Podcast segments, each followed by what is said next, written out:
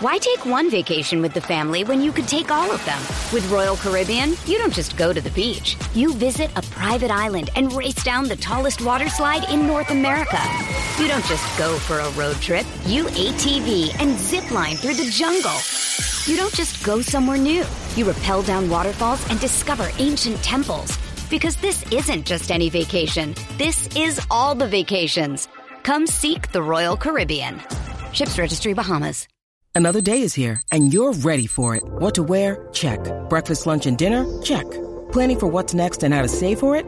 That's where Bank of America can help. For your financial to-dos, Bank of America has experts ready to help get you closer to your goals. Get started at one of our local financial centers or 24-7 in our mobile banking app. Find a location near you at bankofamerica.com slash talk to us. What would you like the power to do? Mobile banking requires downloading the app and is only available for select devices. Message and data rates may apply. Bank of America and a member FDIC. Turn up your volume. Your volume. Because you're about to listen to The Sick Podcast. Sick Podcast. With Tony Marinaro. 55 seconds left in the penalty, a minute and 27 seconds left in regulation time. Boston 4, Montreal 3. Lafleur coming out rather gingerly on the right side. He gives it into Lemaire back to LaFleur. Oh! The sickest Montreal Canadiens podcast. You're in the ball. Sports entertainment like no other. Rejoint, on lui fait perdre la rondelle, une passe devant. Et c'est le dégagement et ce sera la victoire des Canadiens. Stanley pour les Canadiens. Le 23e de l'histoire. You found the dogs. John, you found the dogs. He found the dogs! And all together, they worked the young team to the top. And now, a 24th Stanley Cup banner will hang from the rafters of the famous Forum in Montreal. The Canadiens win the Stanley Cup. Brought to you by Energy Transportation Group. Driven to be different. La TV. Embrace your true nature. And Playground, your premier gaming destination. It's gonna be sick. Marinaro, the Sick Podcast on this Wednesday, November 1st, and it is two minutes past 10 o'clock right here, and you're watching live on YouTube, on Facebook, and on Twitter. Thanks, everyone, for watching. We go weeknights at 10 p.m., and usually on Wednesday nights, our regular collaborator is Craig Button of TSN. But I want to remind you that when the Montreal Canadiens played on Monday night versus the uh, Vegas Golden Knights, that Eric Engels, who's our regular collaborator on Monday nights, unfortunately, wasn't with us because, of course, he had to work, and we didn't bring you the podcast anyway because it was a 10 o'clock start, and we talked about that. Uh, so, you know what? Uh, Eric is going to be with us tonight. And Craig Button is going to be with us. And I, I, think Eric's already logged on. Craig Button is not on yet. It'll give me an opportunity to give a shout out to Energy Transportation Group, a leading full service logistics provider serving all of North America, driven to be different. Also, a shout out to Playground, over 600 machines, poker tournaments, and Playground casino games, daily promotions, and unmatched customer service. Why go anywhere else is what I tell everyone. Located just over the Mercier Bridge, only minutes from downtown Montreal Playground and brewed in Quebec, and a winner of a dozen international awards. La Labitta TV offers quality microbrewery beers made with premium ingredients for everyone's taste. Embrace your true nature, La Labitte at TV. Without further ado, let's bring Eric on. And when Craig joins us, he joins us. How you doing, my man? I'm good, Tony. How are you? Very, very, very good. Are you uh, still in Vegas? You got my my amateur setup here in Arizona. oh, oh, you're in Arizona already. Okay, yeah, where the Canadiens play, of course, tomorrow night versus the Coyotes. Um, they practiced where in Vegas today, right before. Um, oh no, in Arizona. In Arizona. Yeah. Okay, so when did they leave Vegas exactly, or when did you leave Vegas? Uh, yesterday. Uh, you left. Uh, you left uh, yesterday. Okay, all right. We all left yesterday, and all the Canadiens were at the Arizona Diamondbacks game yesterday. Oh yeah, yeah. That's or, right. Not that's all right. of them. There was a couple of them that weren't there, but over 20 members of the team and the training staff were sitting together at the baseball game. And oh yeah, that's pretty cool. We got a bit yeah, of a lemon in terms of a baseball game, but yeah, we'll see what happens tonight. I saw the images on social media, as a matter of fact. So you're absolutely right about that. All right, okay. So uh, you and Mr. Button at one point were hanging out together today, earlier today, were you not? Well, we were both at the Canadiens practice, and uh, for people who don't know, everybody in the media, whether we work for this person with that person. I think we all hang out. We all have a pretty good relationship. Uh, most of the guys that I'm on the beat with in Montreal, I've been on the beat with for this is my 16th season, and uh, I can't say that every single person is there, but uh, that has been there for the for, for, the entire time that I've been there. But a lot of people have been there since before I've been there, and Craig has been doing Montreal Canadiens broadcasts uh, ever since uh, you know their their network took over the regional broadcast. So you know, we all have a pretty good mutual respect thing going on, and uh, consider them all friends. All right, okay. But what uh, what I think is pretty cool here, and it hasn't happened yet because we're uh, trying to get a hold of Craig. Uh, but once we do get a hold of Craig, if it happens, if it happens, it'll be something pretty cool uh, that we'll have uh, two premier members of the media from two very big networks that you normally wouldn't hear or see at the same time that you will be able to hear and see at the same time at the Sick Podcast. Once again, we're trying to make that happen. I'm going to take a look at my phone to see if there's been uh, uh, a message from Craig because um, you know he has not logged on yet. Um, okay, uh, no, I don't have anything yet, uh, but I'm sure we will pretty soon. All right, okay. So why don't we I'm sure without him? Uh, you uh, you wrote today uh, about uh, Josh Anderson. Uh, did you not? I wrote about that whole line.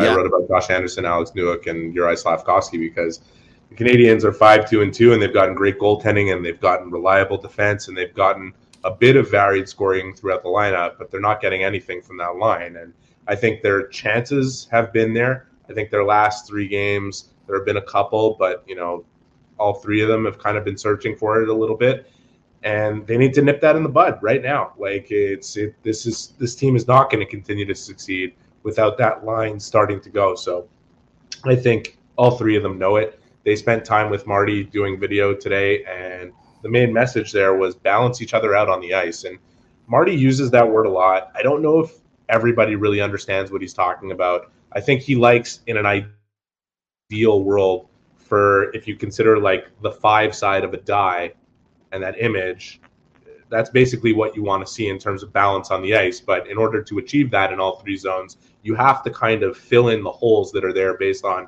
how the defense is set up. And it means you have to read how your other four players are if you're individual on the ice, uh, all the four guys on your team, how they're going to line up so that you put yourself in the proper position. It means, you know, stretching yourself out a little bit to make sure you're in balance and sometimes bringing it a little closer together to make sure you're in balance. But the main point is getting to the right spot at the right time, and that means varying your speed. It means if you know maybe Josh Anderson wants to be the first forechecker all the time and the guy who's getting to the net first, but if the situation doesn't call for him to be that because he's second, you know, skating up the ice, he has to fill a position that gives the first forechecker uh, an option or gives once the first forechecker goes in and misses, that he's in position to take advantage of the second forechecker. So I think that's a little bit of what we're talking about, what Marty St. Louis is always talking about with balance. And I think he went through a pretty extensive video session with those guys today to make sure that they get the concept and are applying it as soon as tomorrow. Without further ado, let's say hello to Craig Button. Craig, how are you? I am good, Tony. Sorry it uh, I was struggling getting my sign in going, so I apologize for. No, nah, no, you don't have to apologize, Craig, because uh, you know we, we would have. Harriet.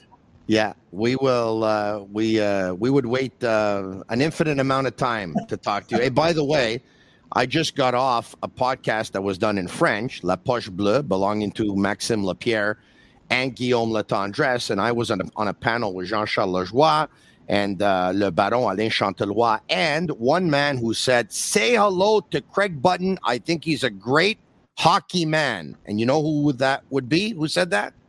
Was it Sergio? It was Jean Perron. Oh, I love Jean. Yeah. Yeah. So Jean Perron uh, sends his uh, his best regards, uh, Craig. Well, I send them right back to him. Fantastic. You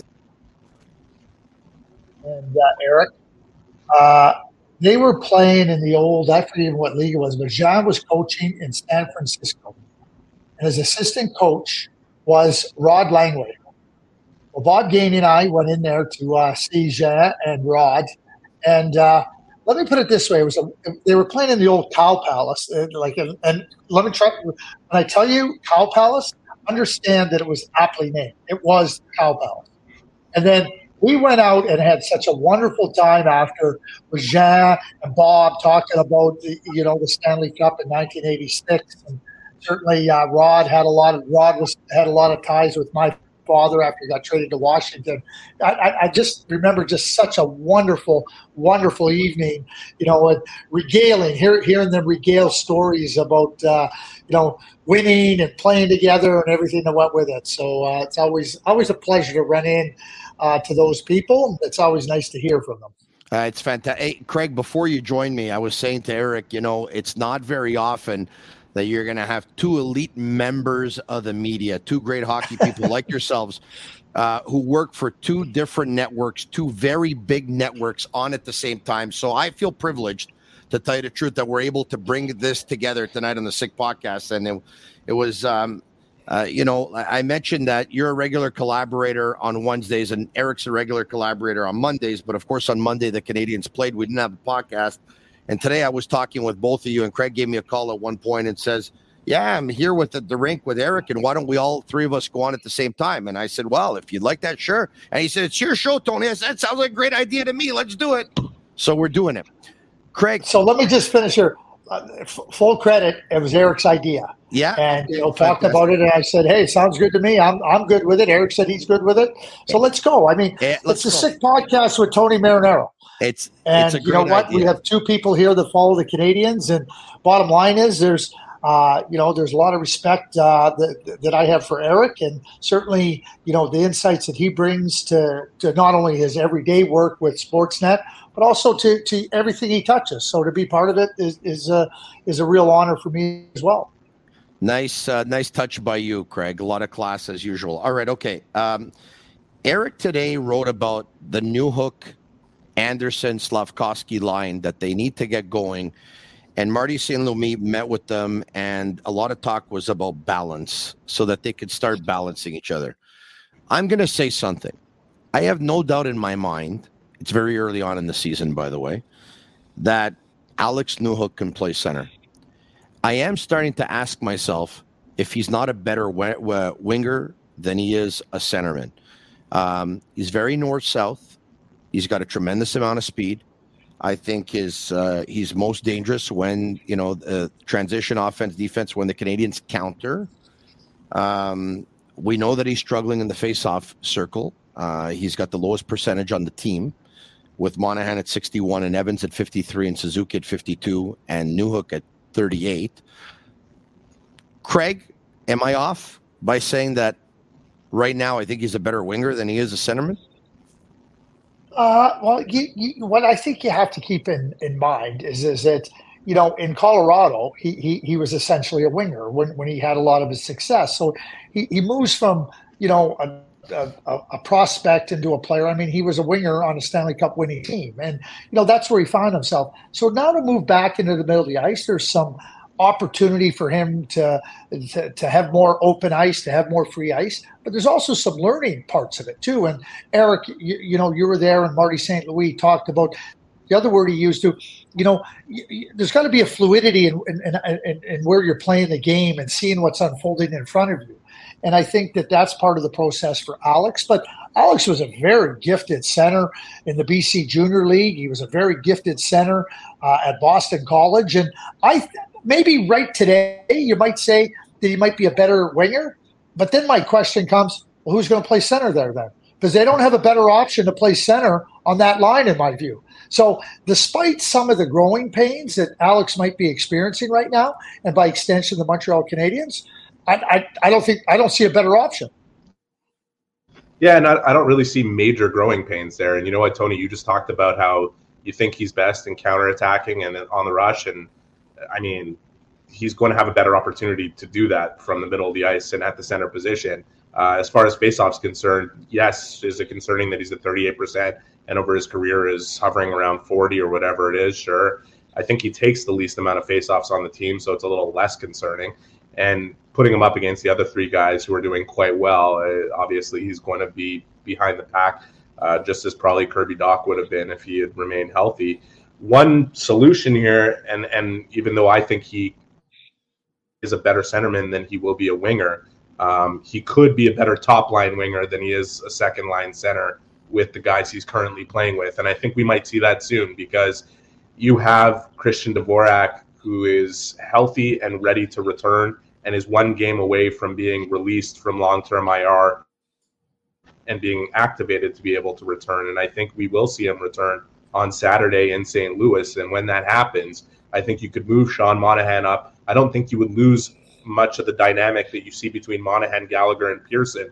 And if you're able to balance things out that way and put Newhook in a position where he's going to be getting a few more offensive touches than he's been getting on the line he's playing with, that could happen. The other thing that could happen is him, Anderson, and Slafkovsky, who were the topic of conversation today, uh, could end up becoming the topic of conversation tomorrow against the Coyotes. Because when you walk into the locker room and you're the press and you start asking those guys questions about the fact that they haven't scored and this and that, and they say, "Well, you know, I hadn't really been thinking about it that much. The team is winning. Obviously, it's you know, it, we're in a slump. We got to get things going." But the minute it starts to become front of mind kind of topic with the media, it could turn very quickly. Let's put it that way. Yeah. Um, Eric, I'm going to go back with you on this one. Then I'm going to go to Eric, and that is everyone played pretty well on on you know on Monday night versus Vegas. I mean, Marty St. Louis says the best game that his team has played since he's since he's been the coach of this team. Um, let's go back the game before that. I was at that game versus Winnipeg. Hey, it's Kaley Cuoco for Priceline. Ready to go to your happy place for a happy price? Well, why didn't you say so? Just download the Priceline app right now and save up to 60% on hotels. So, whether it's Cousin Kevin's Kazoo concert in Kansas City, go Kevin, or Becky's Bachelorette Bash in Bermuda, you never have to miss a trip ever again. So, download the Priceline app today. Your savings are waiting. Go to your happy place for a happy price. Go to your happy price, Priceline. Why take one vacation with the family when you could take all of them? With Royal Caribbean, you don't just go to the beach. You visit a private island and race down the tallest water slide in North America. You don't just go for a road trip. You ATV and zip line through the jungle. You don't just go somewhere new. You rappel down waterfalls and discover ancient temples. Because this isn't just any vacation. This is all the vacations. Come seek the Royal Caribbean. Ships Registry Bahamas. Peg. Where do you think that line struggled the most? Because I have a take on this, but I'd like to hear your take before I give you mine, and then we'll discuss. Are you asking Craig or me? No, I'm asking you. Yeah, I, I, I think they had a hard time transitioning the puck up the ice. Um, but that's two games ago. My memory might not be as targeted as what you're Yeah. looking for here. I'll, t- I'll You tell know, you what I'm look- looking for, if I can. I'll tell you what I'm looking for. They start the second period. Marty St. Louis starts the second period with that line. Alex Newhook loses the faceoff. They lose possession of the puck. They don't get it back. Winnipeg scores a goal. Usually, you not always, but usually, when you put a line out there to start a period, you're going to put a line that gives you the best opportunity to win the and gain possession of the puck. Usually, when that line gets scored on, if they do, you change lines up and you come back with something else. He kept them on the ice. Newhook lost the next draw. They never gained possession of the puck back again, and they gave up another goal, two quick goals like that. And so, and I don't want to put this all on Newhook, but him losing, I think at one point, I think at one point after two periods of play, I think he was 10% in the dot on Saturday. And to St. Louis' credit, in overtime, he had a defensive zone faceoff. And I don't know if the defenseman was Jordan Harris or not, but he had Josh Anderson and he had Jake Evans. He did it twice in overtime with Jake Yeah. Evans, and then Evans won the draw, and then the Newhook, ice. and then Newhook came on the ice. Yeah, The one thing I'll say before I leave it to Craig here is Yeah. that um, Alex Newhook may be challenged in the faceoff circle, but he's definitely going to be challenged against Adam Lowry because that guy's a beast in the face-off circle, and he was beating up on a few of the Canadiens throughout that night. Craig, your thoughts on why? Uh, and and I, I think faceoff percentage is a big part of it, in my opinion. But your thoughts on why that line is struggling to put up points? Well, one, the, I, I just want to say something, you know, following Eric too about Adam Lowry. Yeah. The Winnipeg Jets are a hard team to transition against now because the additions, I mean, Vilardi's hurt right now, but the additions they've made, you know, with Vilardi, Kupari, and and uh, and Iafallo, they're bigger and harder to play against. They're not easy to transition the puck against anymore. And you know, so you know, like learning, like you know, from your position of center as you're trying to learn, and you're going up against Lowry, you're going up against Scheifele, and Namestnikov's a real crafty center. You know, you, you, you, these are all learning opportunities. And, and and the one thing I love about Marty St. Louis, he, he did it the other night with Slafkovsky. He put him on the power play. Put him. He's trying to get Slafkovsky a little feel with the puck, a little feel with less pressure on him and everything. Right? Is he ideal to be on the on the half wall with the puck? Not in my view, but I can see what Marty's trying to do with it. Now, when we talk about the faceoffs, Dot, uh, you know, like I don't get fussed by it. I, Marty talked today too about, you know, defense starts the minute you lose the puck. Doesn't start when you're in the defensive zone. So the minute they lose the puck, they want to be in a in, in, in a in a defensive mode of like, how are we going to get the puck back? So that's the same thing when you lose a faceoff. And so I don't think that faceoffs. We look at percentages and we we we we can see what they say. You won it, you didn't win it.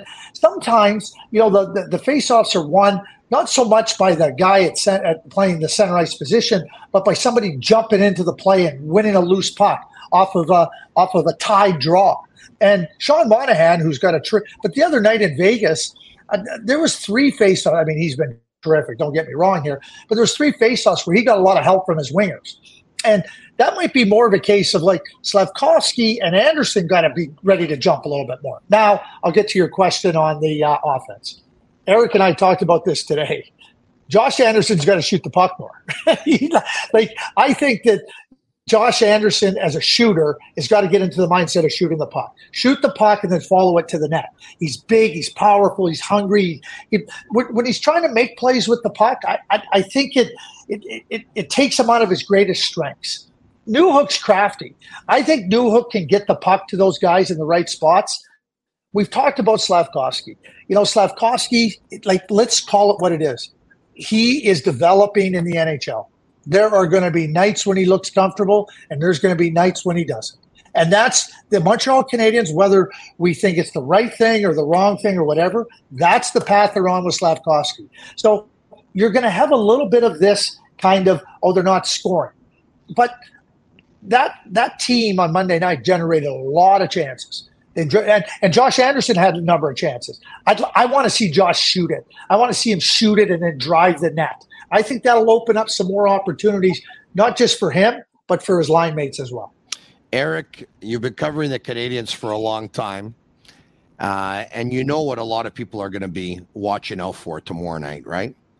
At the end of the night, they're going to see how many points Slafkovsky put up and how many points Logan Cooley put up and then it's going to start all over again. And I hope for Slafkovsky that if he's going to start putting up points, it's going to be tomorrow night in Arizona because if he has a night where he doesn't put any, and it's it's it's it's too bad we're talking this way because the kid is only 19 years old and he obviously doesn't need this pressure. But let's be honest, that's what members of the, a lot of members of the media are going to talk about because it's it's a subject that sells, right? If Slafkovsky tomorrow night doesn't put up points and Logan Cooley does, that's where you're going to hear on the air all day.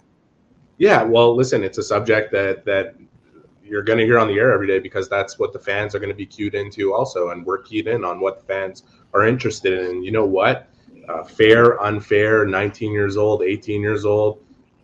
It really doesn't matter. You're you're a man playing in the NHL. Once you're there, you, that's how you're treated. This is not a, a boys' league; it's a men's league, and these guys know what comes with that territory, and they won't be the first two players compared to each other over eras, and th- that's part of the gig, especially if you're a first overall pick. And I just want to remind people in Montreal, like Jack Hughes never went to the AHL, and most people thought in his first year and even part of his second year before he got hurt that he was too undersized to play in the NHL at his age, even though his skill was eye popping and incredible and he could produce points uh, Alexis Lafreniere, people are giving up on already. Uh, Joe Thornton, if you go back to a guy who just retired You know, I think Jeff Gorton brought this up. He had what was it, five points in his first season. He played. I remember looking at it myself because this was was a topic with Jesperi Kotkaniemi in Montreal, and look what he's doing right now in Carolina. Uh, like Joe Thornton, his first season, not only was he scratched a bunch, he played under eight minutes like 30 times or something like that. Like I can't I can't remember specifically what it was. But bottom line is like just let these guys play and and they're they're in the situation they're in. And yes, it's going to be overwhelming at times. It's going to be difficult. It's going to be a lot of pressure, but they're going to grow from it if they have the character to grow. And one of the big reasons why they drafted this kid is his character, Slafkovsky, I'm talking about. So I, I just think, yeah, if it ends up being a story about Cooley and Slafkovsky tomorrow, that's what it's going to be. And I might write about it. Yeah. Eric, you gave me some great examples. Eric, you gave me some great examples, though, of players – who broke into the National Hockey League at 18 years of age, and they didn't have to go to the American Hockey League. But for every example that you can give me, as you're aware, I can give you examples of players who did go to the American Hockey yeah. League now, or or or, or stayed an extra year. Not a lot of first overall picks, though. No, not a lot of first overall picks, but you know, it, it you know. Uh, you can make the argument that maybe Slafkovsky shouldn't have been a one overall. So, for example, the last time I spoke with with Craig, I believe, Craig said, and Craig, you'll correct me if I'm wrong, that in his ideal world, he would have kept Slafkovsky in Finland for one more season and then sent him to the World Juniors. Simon Snake Boisvert was on the podcast last night, and he brought up an interesting name. And the name that he brought up, Craig, was the name of Mikko Rantanen. And I think it's a very interesting name because when Slafkovsky was drafted, they asked him, who is your NHL comparable, or who do you see yourself as, and who would you like to be? And he said Mikko Rantanen. Well, Mikko Rantanen um, also played in Finland before playing in the National Hockey League. Also played in Finland. Ironically, actually, also played for TPS Turku. Was also a six foot four winger who shoots left. And Rantanen had three seasons in Finland as a 16 year old, a 17 year old, and played as an 18 year old in Finland instead of playing in the National Hockey League. When he got to the National Hockey League um, at age 19, he played nine games and then was sent down to play the next 56 with the San Antonio Rampage in the American Hockey League. And Rantanen's career has been unbelievable in Colorado, playing alongside Nathan MacKinnon, of course. And you're seeing a progression all the time. So, Craig, as much as uh, Eric gave examples that would support staying in the National Hockey League, here's a great example of a player who stayed one more year in Finland the way you would have liked and played some games at the American Hockey League level, and he's doing great. So, as I, when I was talking earlier in, in, in, our conversation, I mentioned that the Montreal Canadiens are fully aware of what they're doing with Slafkovsky. And like I said, we can agree with it or disagree with it or say I prefer a different path. And and that's fine. So so they're they, obviously they're committed to this to this point in time. They've shown that they've shown an unwavering commitment. But what it does, it's great to say we're going to help you develop here. But one of the things that ends up happening with young players is the more you're playing in the best league on the planet, and, and this is the NHL, and to Eric's point, you know what, you're the first overall pick, you're in the NHL. This is what goes with the territory and and that's what everybody has to deal with: the Montreal Canadiens management, the coaching, and Juraj Slafkovsky. But what ends up happening is the longer you go without having success, the harder it becomes to find success, and that's the fear I have with Juraj Slafkovsky. That's the fear I have with any young player. It's that the league is hard, and right now, you know, you watch Uri play, and, and he's green. He's he's green and and there's nothing wrong with being green at this age, but and and they can talk to him every day. But when you're not having success as a player, and and Uri knows what success looks like, you, you can hear it every day how much we believe in you. Your inner belief is gone. And that's what the Montreal Canadiens, in my view, have to be cognizant of. That's Tony to your. That's where I think NHL teams have failed players again and again and again and again. And we'll be talking about this in five years' time about other teams to do it. I don't know why, but it happens. But you, the players are the ones that lose confidence, and then they don't have success, and then we all wake up and go, "Well, geez, he didn't pan out." Well, okay, I think Slafkovsky's a really good player, but he's not ready for the NHL in my view. I'd have him so far out of Montreal, out of the spotlight there, just because of what Eric said.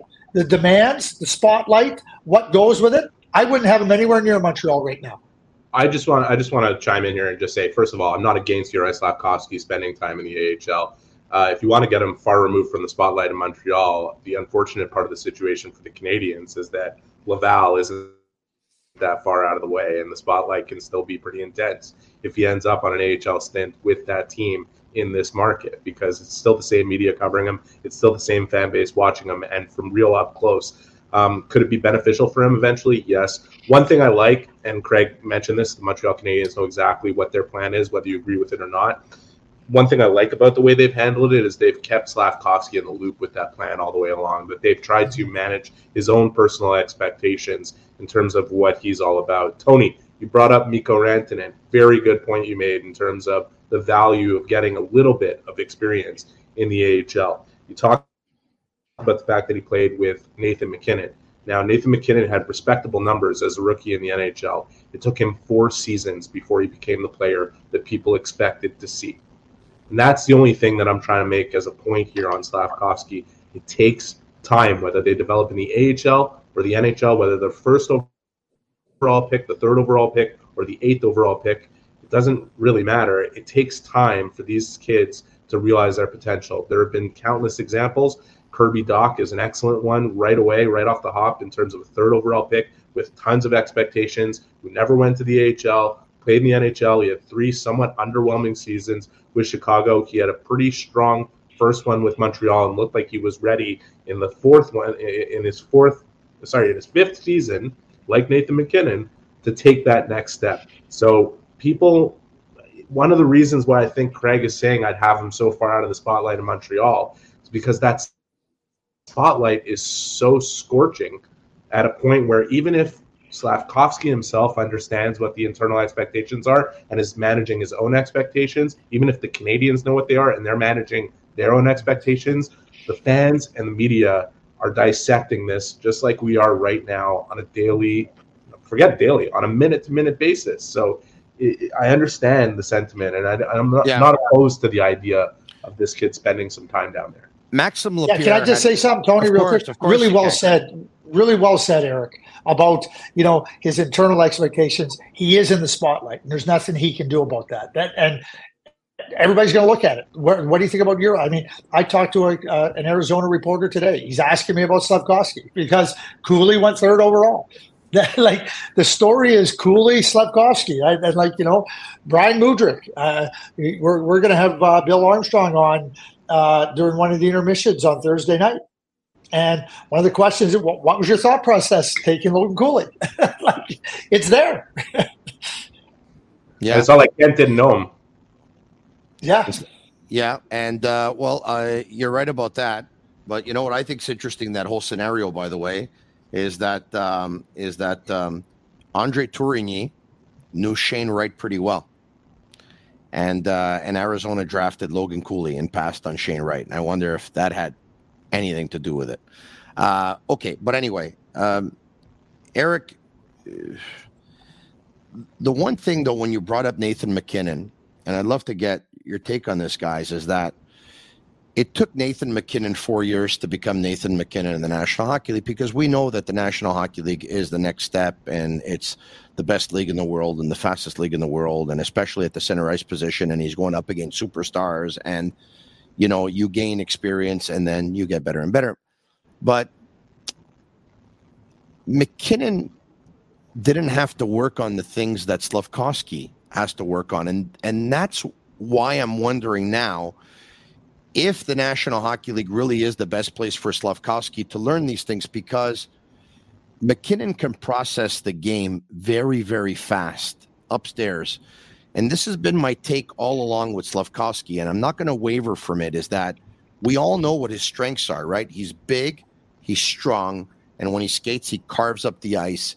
And, you know, when he was playing against players that were smaller than him, you know, you put one shoulder down, you go down the wing, and you go to the net and all that stuff. But because he re- relied on that so much, he didn't have to rely on him processing the game or the hockey IQ part of it. Now he has to. And I'm wondering if that's what he has to work on the most. Is that part of it? Is it in the National well, Hockey League that it's going to get better, or at the American Hockey League where he would have more time to make these decisions? You're asking the best question right now because you're getting inside the Canadian thought process on why he is in the NHL. Because if the idea to send him to the AHL is really to get him the puck touches, get him the confidence, boost his confidence so he can go down there and dangle guys and score goals and do the things that he was used to doing in Slovakia and in Finland before coming to Montreal, then absolutely send him there, get him those touches, get him those goals, get him feeling good about himself. If there's a value in that and they believe that value supersedes why they have him in the NHL right now, by all means make that move. But the reason they have him in the NHL right now is because they don't believe he's going to learn to process the game at NHL speed in the AHL. And that the going down there and being able to dangle guys with his skill, and he has incredible skill, by the way. People, I don't even think realize to what extent his skill is there because it hasn't been displayed as often as they'd like to see in the National Hockey League at this stage. But when it comes to processing the game, if he goes down and starts to get back into those old habits of what brought him to the NHL, I think he loses a bit on the development side of what he wants to get to in terms of processing the game, making his reads, and and let's not forget like the progress that he made in training camp and through the first roughly five to six games of the season before the last three looked like he was a little bit lost out there. He was having the puck on his stick a lot more frequently than we saw last year. There has been progress here. It's so easily blurred by the point totals and the point totals would be different if Josh Anderson had three goals this year instead of zero, and Alex Newhook wasn't hitting the post every time he shot the puck. So That's keep things too. in perspective. But you you asked a great question, Tony, because the value of sending him to the American Hockey League is a confidence thing. But if it's about development and development of what he needs to do to in order to become, and there's one thing, and Craig is going to take off on this. I know he will there's one thing that it doesn't matter if it's in the AHL, the NHL, the I, the defunct IHL, or in Europe. The one thing that is going to take time, no matter where he is, is growing into his body and learning how to use it. That is going to take time, no matter where he. Mother's Day is around the corner. Find the perfect gift for the mom in your life with a stunning piece of jewelry from Blue Nile. From timeless pearls to dazzling gemstones, Blue Nile has something she'll adore. Need it fast? Most items can ship overnight. Plus, enjoy guaranteed free shipping and returns. Don't miss our special Mother's Day deals. Save big on the season's most beautiful trends. For a limited time, get up to 50% off by going to Bluenile.com. That's Bluenile.com. This episode is brought to you by Shopify. Whether you're selling a little or a lot, Shopify helps you do your thing, however you cha-ching. From the launch your online shop stage all the way to the we just hit a million orders stage. No matter what stage you're in, Shopify's there to help you grow. Sign up for a $1 per month trial period at shopify.com slash special offer, all lowercase. That's shopify.com slash special offer. Plays. Totally true, and you're right. I mean, I call it the natural laws of maturity: physical, mental, and emotional. You can't speed them up, and every player goes at a different rate. You know, Tony, it, it I'll take you back in time to uh, we had a player in Dallas, Jere Lehtinen, and he he had he'd been great. He played in TPS, you know, uh, coincidentally, same place as Slafkovsky. We brought him over. Jere was 22 when we brought him over and uh, he'd had all kinds of success. Won a world championship, was great. You know. Anyway, he's down playing in Dallas, and you know he's ready. He's come over, and he was struggling. And I we, we sent him down to the American Hockey League or to the IHL at that time because Bob Bob Gainey was coaching, and you know, you know, you know, you know, we need a little bit more out of him offensively. We sent him down. We finally got to a, and, and that wasn't the plan for him. He went to Milwaukee. I happened to be at the game in Milwaukee. He, he was the best player on the ice wasn't even close. He scored a goal. That was his only game he played in the, in the IHL. and after he came back up, so sometimes you know the confidence part of it, it it's not so much you gotta you gotta dispatch him there and say see in three months.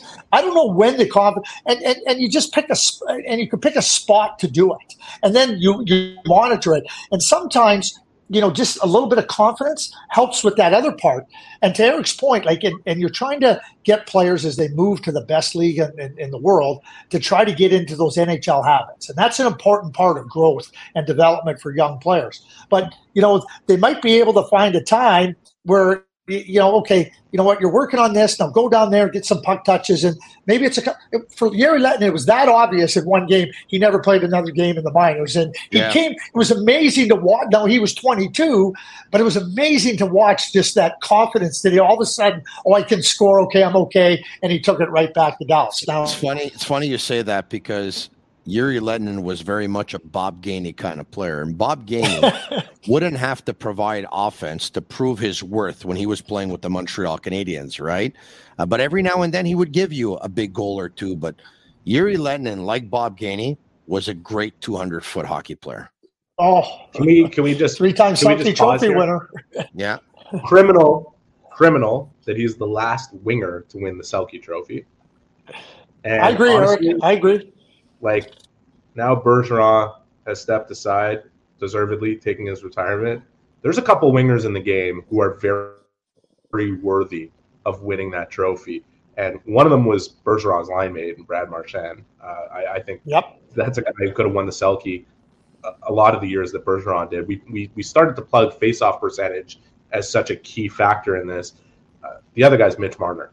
Like he, yep. he's the best penalty killing forward in the NHL. But Jere Lehtinen, that's what it makes me. He was, I mean, he was an unbelievable player. Unbelievable. But even though Tony, just quickly, like yeah, Jere, Jere was wasn't about scoring so much. Jere was just like in, in, that. Do I belong? Do I not belong? Am I sure of myself? Am I not sure of myself? He he just need to get kind of his his, his you know, I'll use a Bob Gaineyism. He he needed to tighten up his laces and, and just play. And the one game did it. Now we, we, we, didn't plan on one game. We, we just go down and play, but it was so obvious after that one game. But you know, and I, I think that there like there might be opportunities, but to Eric's point, like Montreal knows what they're doing, and you're trying to keep your finger on the pulse of your of, of Uri's uh, confidence, and, and and that's that becomes important.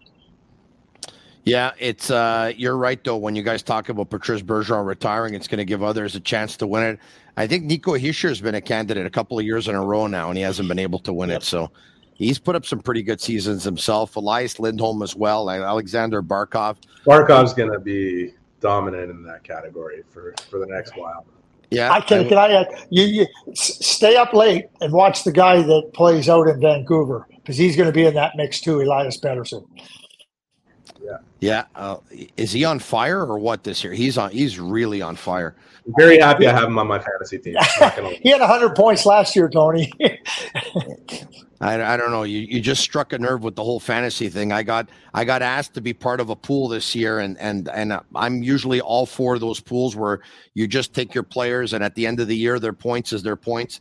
Anyway, we're about five weeks in or six weeks in, and I just found out that you have to drop players, bring up players, drop you players. Manage, man. Hey, you got to be a manager. I, I don't have time for this. Like, manager here. I, I'm, like I understand this, but I I'm not 15 years old anymore. I don't have time for this. Bring up players, drop players, bring players, drop. Anyway, I'll. Long story short, I'm not doing well in my pool. Uh, oh, so lose. anyway, if anyone wants to buy my uh, my pool, you you got it. I'll give you my share. Uh, Kaiden Guhle is plus eight.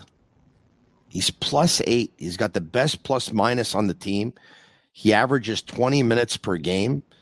Uh, when was it? The other night, he was like flying, like absolutely flying. Did he play 26 minutes in Vegas? I think he played 26 minutes. He was unreal. Craig, when the Canadiens drafted Kaiden Guhle, a lot of people who knew him told me they just drafted a heck of a stay at home defenseman.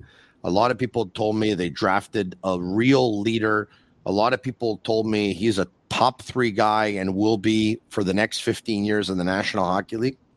What is his ceiling? Number one pillar defenseman. Simply put, I mean, all the things you just said he was rejected as, he's all of those things. He, he, he's, a, he's an excellent two way defenseman. He's a top three defenseman. He, he's a guy that can shut down the opponents, but he, he, his game is is developing in every year. And that's why I don't hesitate in saying the, a number one pillar defenseman, a number one pillar defenseman. That's what that's what he his ceiling is in my view. I think Canadiens fans have been crying for years about that trade that left Ryan McDonagh outside of Montreal. If you like Ryan McDonagh, you're going to like Kaiden Guhle. Yep. For the rest of his career, like, Eric, and honestly, Eric. I asked, I asked Guhle, uh, you know, who he who he really admires in the league and wants to model his game after. That was one player he mentioned. The other was Jaccob Slavin. And I'm going to put a very bold statement out there right now because I think the world of Jaccob Slavin as a player. I think Kaiden Guhle is going to be just as good as that player. Eric, what do you think of the fact that Matheson has been on the first wave of the power play and Xhekaj on the second? We're we're waiting to see if Guhle can bring some offense to his game. We are seeing flashes of that where we're, we're, we're talking about his potential right now.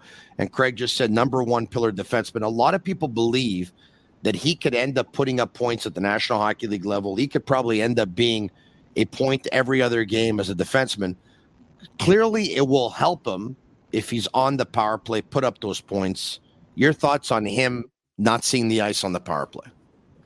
I think just wait because honestly, his value to the penalty kill is enormous, and he's put an immediate boost uh, on the penalty kill the way he's playing there. The other thing I'd say is uh, the power play, which is such a focal point in Montreal, whether it's going good or bad, has scored in I think five of the last six games and is hovering at twenty percent which is more than respectable considering the elements and also the familiarity factor. Like this is a young team; it's the third youngest team in the NHL. Yes, a lot of these guys were here last year, and that's helped them become a bit better on the power play this year. Familiarity is the key for for a power play that operates well, and that's why Tampa was great for years, Chicago great for years before that, all that stuff. So I think Kaiden Guhle will get there. I think he will be used on the power play at times, um, but right now, is it a necessity? No, because what he's giving you in every other situation is essential. But like Craig said, if you see him as a future number one, there's nothing, there's no situation he won't be put in.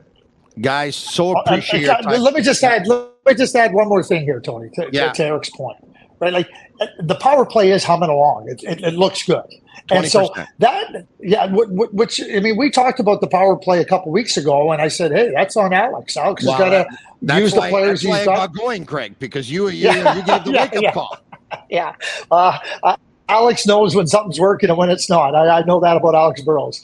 Uh, but when you got, so the power play is going well. You got familiarity on it, right?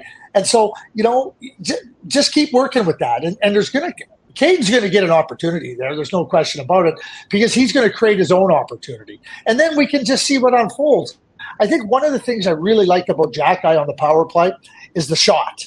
And I and one of the things I like I've noticed with Arber this year I, I want to see him use the shot more. He seems to be trying to finesse it a little bit. Just sh- shoot it and you know get it in there. He's got the ability to get it through traffic and everything, but the power play is going good. So you know, right now, and, and, it would be one thing if you're getting the percentages and you're going, oh, well, the numbers are good, but it doesn't look good. The power play looks good. Guys, in 30 seconds, because it happened earlier today, and we're going to rapid fire here, right? My first question is going to be Pierre Dorion relieved of his duties, justified or not? My second question is going to be who's the next general manager of the Ottawa Senators? Eric, you go first. Justified, most smokescreen kind of story possible. I don't think, I think this first round pick was just the opportunity to sign off on it, to be honest with you. Like, this was going to happen going back in time. As soon as Andlauer was taking over and Staios was coming in, um, you know, Dorion was kind of on borrowed time, and I, I, think, you know, you look at the body of work. He's done some good things in a vacuum. The the entire body of work. Nobody lasts eternally in this league in that position, and I think he he was around his due date here. So, and I think the GM will be Staios for now, and they better be very extensive on how they decide who the next person will be that goes underneath Staios. Listen, I think it's justified. Eight years Pierre was there you know, in the meeting that Pierre and Michael Andlauer had on Tuesday night, Michael Andlauer says when you make such an egregious error, you know, it should cost you your job. And, you know, we could make any other case for it, but bottom line is, you know, that, that's that's why Pierre agreed to, to part ways. Uh, I think Steve Staios is a general manager. I think the key for Steve now is who's he going to surround himself with? You know, he, he, Steve's a really sharp guy. He, he he's he knows what uh, what success looks like. He knows what it tastes like. He knows what it like feels like, and he he was brought in here to lead the hockey group. And I think and, and he will do that. And I think it'll be interesting to see how he surrounds himself. I think that you'll see him be the president and the general manager. And I think that he is absolutely the right guy to do that. But he's going to need some some people around him that can help him, uh, you know, in, in this new role and, and, and do some of the other duties that required of it. But I, I have no doubt that Steve uh, is the guy, and him and Michael Andlauer have had a record of success. And I think that there's no reason for me to believe that that won't find uh, a similar path in Ottawa. Guys, thank you so much. Have a great night. I appreciate you taking the time. Thanks. Pleasure. All right. There you have it. Craig Button of TSN and Eric Engels of Sportsnet. That was a real treat, huh, guys uh, and girls watching. Uh, when are you going to get the opportunity to see Craig and Eric on the same panel, huh? When are you going to get the opportunity to see Craig and Eric on the same panel? Uh, I don't know. I, I, I, I thought that was, I thought that was really, really something. All right. Okay. Um, on that note, it is, uh, 1049. And if you, you know, if you want to give me a call, we will open up the phone lines at 1 585 SICK, 1 585 7425. And uh, if you uh, don't want to give me a call, but you want to send over a, uh, uh, a message, a question, and stuff like that, we can get to you as well. No problem at all. We can do that as well. All right. So why don't we do that? And yellow, Sammy, uh, get the questions over here and uh, put them up, and we can get to the phone lines once again. I see Stefan in Quebec City is on the YouTube chat. Uh, St- Steve Staios, interesting enough, both of them say that uh, they see him being the general man. They see him being the general manager of the uh, Ottawa Senators. I wouldn't be surprised if it's Peter Chiarelli. I wouldn't be surprised if Peter Chiarelli surrounds Steve Staios. If Peter Chiarelli does surround Steve Staios, I wouldn't be surprised if Claude Julien, who's uh, from the Gatineau area, of course, ends up becoming the head coach of the Ottawa Senators. Some are talking about uh, Matthew Darche. Matthew Darche has, uh, as general manager, he has a relationship, of course, with Michael Andlauer as well because he played uh, in Hamilton when Andlauer owned the team. Um, so, uh, you know, these are these are names that are coming up there. But you know, Pierre Dorion, when you've been there for that long and you miss the playoffs all the time, in the last month he almost lost a couple of prospects on waivers uh, for nothing, and now you end up you know first round pick. And this is a team that's, you know, we don't even know if they're going to make the playoffs this year, but yet they're up against the cap and there's not much flexibility. Uh, you saw it coming. And as Eric said, when Michael Andlauer bought the team, you just knew that he was going to put his people and the right, you know, the first opportunity he got. Hey, it's unbelievable how um how honest and genuine Andlauer was today, right? You can tell he wasn't very happy with uh, NHL Commissioner Gary Bettman when he basically said, you know, he basically said, translation, you know, I wish I would have known about a player and the gambling situation. And I wish I would have known about this punishment of the first round pick before I bought the team. I mean, the guy just bought the team for $950 million, and this is what he inherits. And you could tell he was upset today when he talked about it. He says, okay, well, in the last 30 days, I had uh, two injuries. I had uh, player with the gambling thing. I had uh, I had um, you know now losing the first round pick, three losses in a row. Wasn't a happy guy, Michael Andlauer. But I I loved the fact that he wasn't he wasn't scared to say what he thought. He just said it, and I hope he's going to continue to be that way. But he probably won't, because I would imagine the league will probably pick up the phone and give him a call and say, "What are you doing?" And then he'll probably tell them off because you can tell today he wasn't happy. Let's take your calls. You called. Presented by Playground. With threats to our nation waiting around every corner, adaptability is more important than ever. When conditions change without notice, quick strategic thinking is crucial. And with obstacles consistently impending, determination is essential in overcoming them. It's this willingness, decisiveness, and resilience that sets Marines apart. With our fighting spirit, we don't just fight battles, we win them. Marines are the constant our nation counts on to fight the unknown. And through adaptable problem solving, we do just that. Learn more at marines.com. When you need mealtime inspiration, it's worth shopping Kroger, where you'll find over 30,000 mouthwatering choices that excite your inner foodie. And no matter what tasty choice you make, you'll enjoy our everyday low prices, plus extra ways to save, like digital coupons worth over $600 each week. You can also save up to $1 off per gallon at the pump with fuel points. More savings and more inspiring flavors make shopping Kroger worth it every time. Kroger, fresh for everyone. Fuel restrictions apply. By Playground. Let's get to your calls at 1 585 7425. 1 585 SICK. Your calls are toll free, so don't worry about it.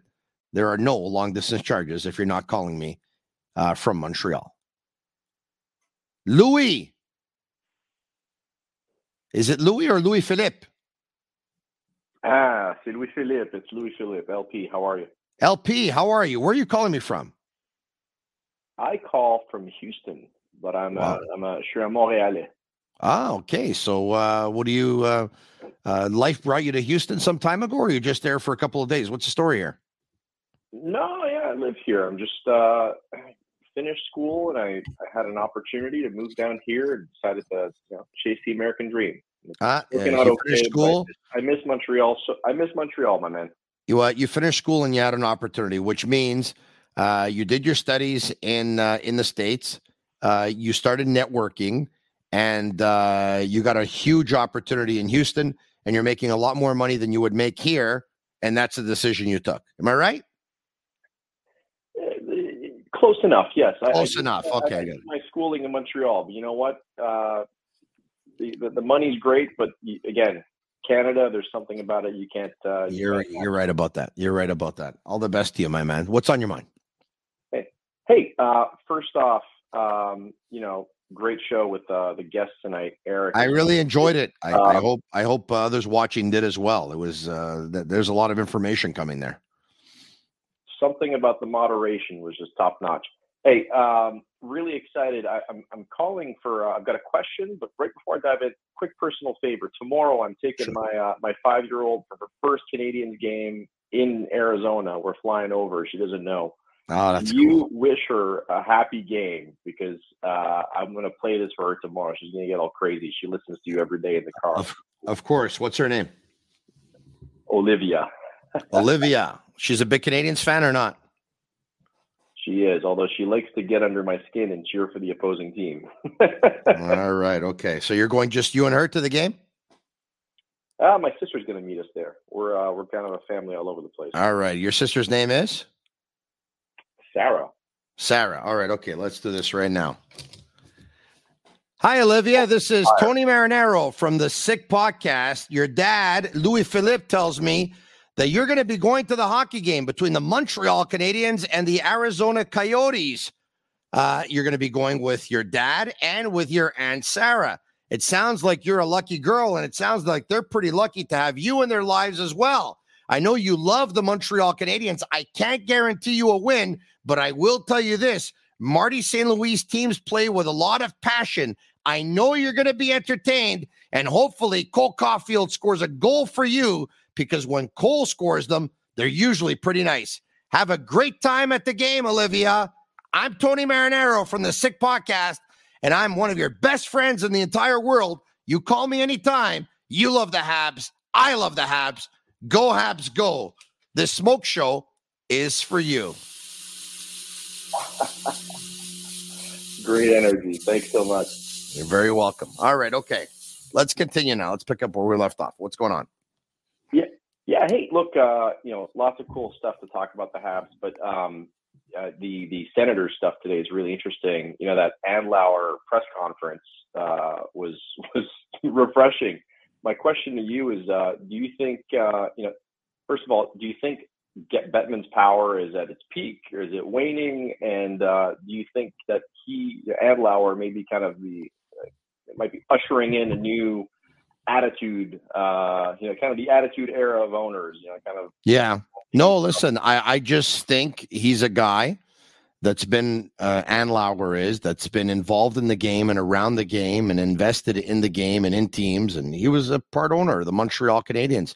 He had a share that, by the way, he sold at a value of the Canadiens being valued at around uh, what was it, uh, two point five billion dollars, which is pretty cool. But I just think that Andlauer, uh, it was his way of saying, Gary, uh, after all the time that I've been involved in the league and all the time that we've known each other, I deserved for you to be transparent with me. I just shelled out $950 million on a team and you withheld this information from me. And I think that's really cheap on your part. And I'm not happy and I'm disappointed in you and I'm pissed off. And you know what? I'm going to tell everybody how I feel. And that's exactly what he did. Now, as for Gary Bettman and, you know, um, him running the league basically, and, um, you know, he's he's been the commissioner of the National Hockey League since 1993 when the Canadiens won the cup. That's when he's been at it for 30 years. And uh-huh. uh, you know, I, I know the I know the owners like him because you know the, the league makes money and they make money but I don't see how much longer he can do this, to tell you the truth. Uh, he's in his early 70s. And, uh, you know, I, I, don't know if he has any intention of walking away or if he's going to be replaced at one point, but I would be willing to say that, what, three, four more years max? Not more than that, I would think. Yep. You know? Long, long live the king. The king is dead, huh? Yeah.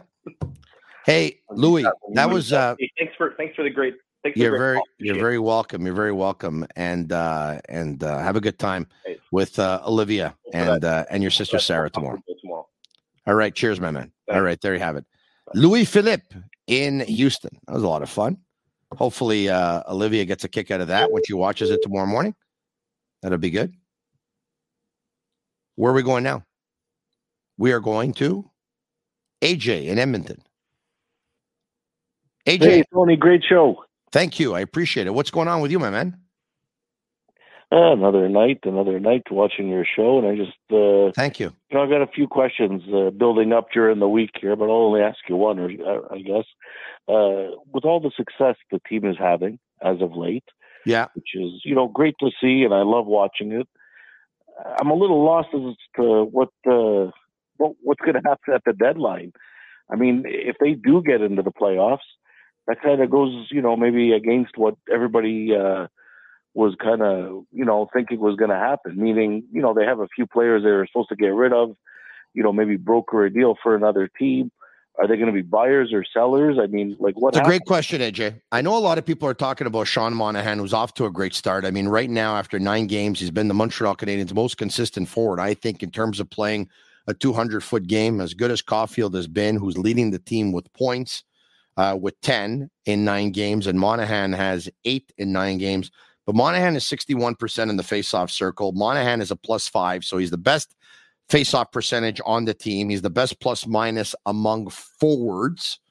Um, and but at the same time, if you listen to what Jeff Gorton and Kent Hughes have said all along, they have a plan. And regardless of where they're going to be in the standings, they're going to do things according to the plan. So, if the Canadiens are two points out of a playoff spot or hanging on to that final playoff spot, if you're asking me, are the Canadiens going to go out and acquire a player and give up a prospect and a first round pick or whatever in order to get that player to solidify a playoff spot or try and put them over the hump? They're not going to do that based on what Gorton and Hughes have been telling us, unless they're pulling a fast one on us, which I don't think they are they're going to stick to the plan and they're not going to give up grade A prospects or grade A draft choices for immediate help. They're not going to do it. Well, I hope not, just because you know I think the you know the the, the course that they're on now is is the proper course. It's you know it's proving fruitful and it's uh it's you know paying dividends right now for them in, in certain areas and most areas of all their acquisitions. And I mean, I just, uh, I think, you know, just to go a round or two and keep the gang together, you know, is, uh, is detrimental to the future. to say the least. I mean, I know you're a big fan of keeping Monahan and extending him, and I kind of heard the different scenarios and whatnot. To be quite Yeah, honest, with I, you, I'm a fan of keeping agree. Monahan and extending him if it's like a three-year deal. Because I mean, if think about this, okay, AJ, think about this. Everybody loves Sean Monahan. I don't know of one Montreal Canadiens fan who doesn't love Sean Monahan. He's an honest player. Seems like a great guy. He's a good 200 foot player. He's very, very smart. But if Monahan continues to put up the numbers, and if Monahan continues to show his worth, that Monahan is one of the top three most valuable forwards on the Canadiens. Well, if Nick Suzuki is getting 7.875 million per year, and Cole Caufield's getting 7.85 million per year, well, then Monahan is going to want, or his agent's going to want, over six million and anywhere between six million and just under that amount, right? So if that ends up being a three year deal, I think a lot of people will say, okay, no problem, because the Canadiens will can need, you know, they can use an experienced guy like that to help bring the young guys along. But what if all of a sudden he starts asking for a six year deal because that's going to be the final deal of his career? Would you tie in that amount of money, six plus million dollars, to Sean Monahan if it's a six year deal? I wouldn't, but I, I would- still love the player. I would, I would, I would allocate the time. But to be quite honest with you, I think it makes zero sense not to trade him at the deadline. And I'll tell you why. I mean, he's a free agent, obviously. Mm-hmm. You, you could circle back to him at any time. Not, you know, not to say that he's going to say yeah, but you could, and you and you still have a great chance of getting him. And really, getting a first round pick to take his contract, having your own first round pick, then maybe getting at least another first round pick for him, and then you know maybe a fourth first round pick for somebody else on the team. Yeah. That's a lot of currency to go out and and, and get what you need for this team, right? So I mean, I, I think it'd be silly just to. I, I don't see them keeping him. I really don't. I think they see the value in in in what he can bring and and what he will bring and what he will demand at the deadline. And and I think they make the move with him, and I think he knows that. I mentioned uh, I mentioned mean, this. Yes, sir, pardon me. I mentioned this to Max Lapierre and Guillaume Latendresse earlier this evening that um, the Canadiens obviously have Suzuki as their number one centerman, and going into the season, probably thought that Dach would be their number two centerman because they made it clear that they see Dach as a centerman more so than as a winger, and they want to go forward with him as a centerman. Well, I think one of the reasons why they pulled the trigger and they went to get Newhook in a trade is to make Newhook the third line centerman, right? Eventually end up trading Dvorak and eventually end up trading Monahan. And I think they went to get Newhook because in their heads, in their minds, Monahan was going to be traded before the deadline. That doesn't mean they can't change their mind. They obviously can if they believe that they're further along in the process than they probably thought they were. But look, I can see anything happening here. But if Monahan signs, I this is what I, I what I can't see happening is that if they do sign Monahan, that he signs a six plus, you know, a six a six year deal or whatever. I, I don't see that happen. I would be shocked. Th- th- to say they would sign him to a three year deal, I can see that. But even still today, if I was a betting man, I would bet that, you know, if he continues to having a great season the way he's having, that they'll trade him before the deadline. AJ, this Right, was a great call. You call me anytime, okay? That's what I was hoping for. Thank you very much, Tony. Thank you, AJ. You call me anytime. I really appreciate you listening to me out of Edmonton. And uh, you know what? Uh, that, that that's it for us. Uh, this was a this was a fun show, uh, a lot of fun. I want to thank once again La Vida TV for partnering up with us. I want to thank Playground for partnering up with us, and I want to thank Energy Transportation Group for also being a fantastic partner. We have great partners on this program: Energy Transportation Group, Playground, and La Bit at TB. Franiello, Sammy, and Juliana at Master Control.